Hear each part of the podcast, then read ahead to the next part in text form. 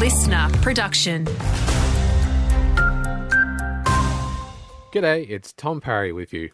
It appears the tree change is over in regional Victoria, with less people making the move from the big smoke.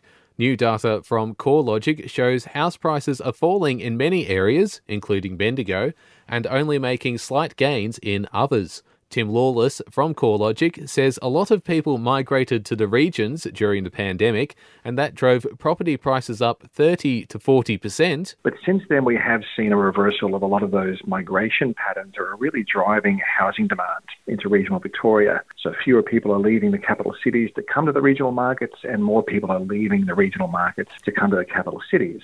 Mosquito numbers are soaring in the recent warm and wet weather across the state, prompting another health warning. Campaspe Shire Mayor Rob Amos says people can help themselves by disposing of any water around the home and wearing mozzie repellent and make sure the repellent's got DEET in it. I won't try and pronounce the word that DEET stands for. It's got to be a good quality mozzie repellent that will get them away. If you can, wear long sleeves. We know they're particularly around from dawn till dusk. We're being told that mould can also flourish in this weather. It can cause some serious health problems, especially if you're asthmatic or have allergies.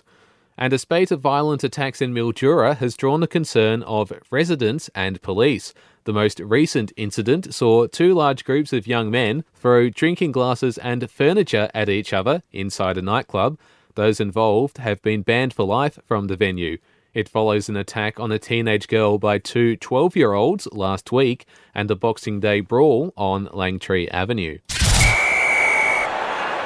Tonight sees round five of the Bendigo District T20 comp continue with a clash between Sandhurst and Bendigo at the QEO.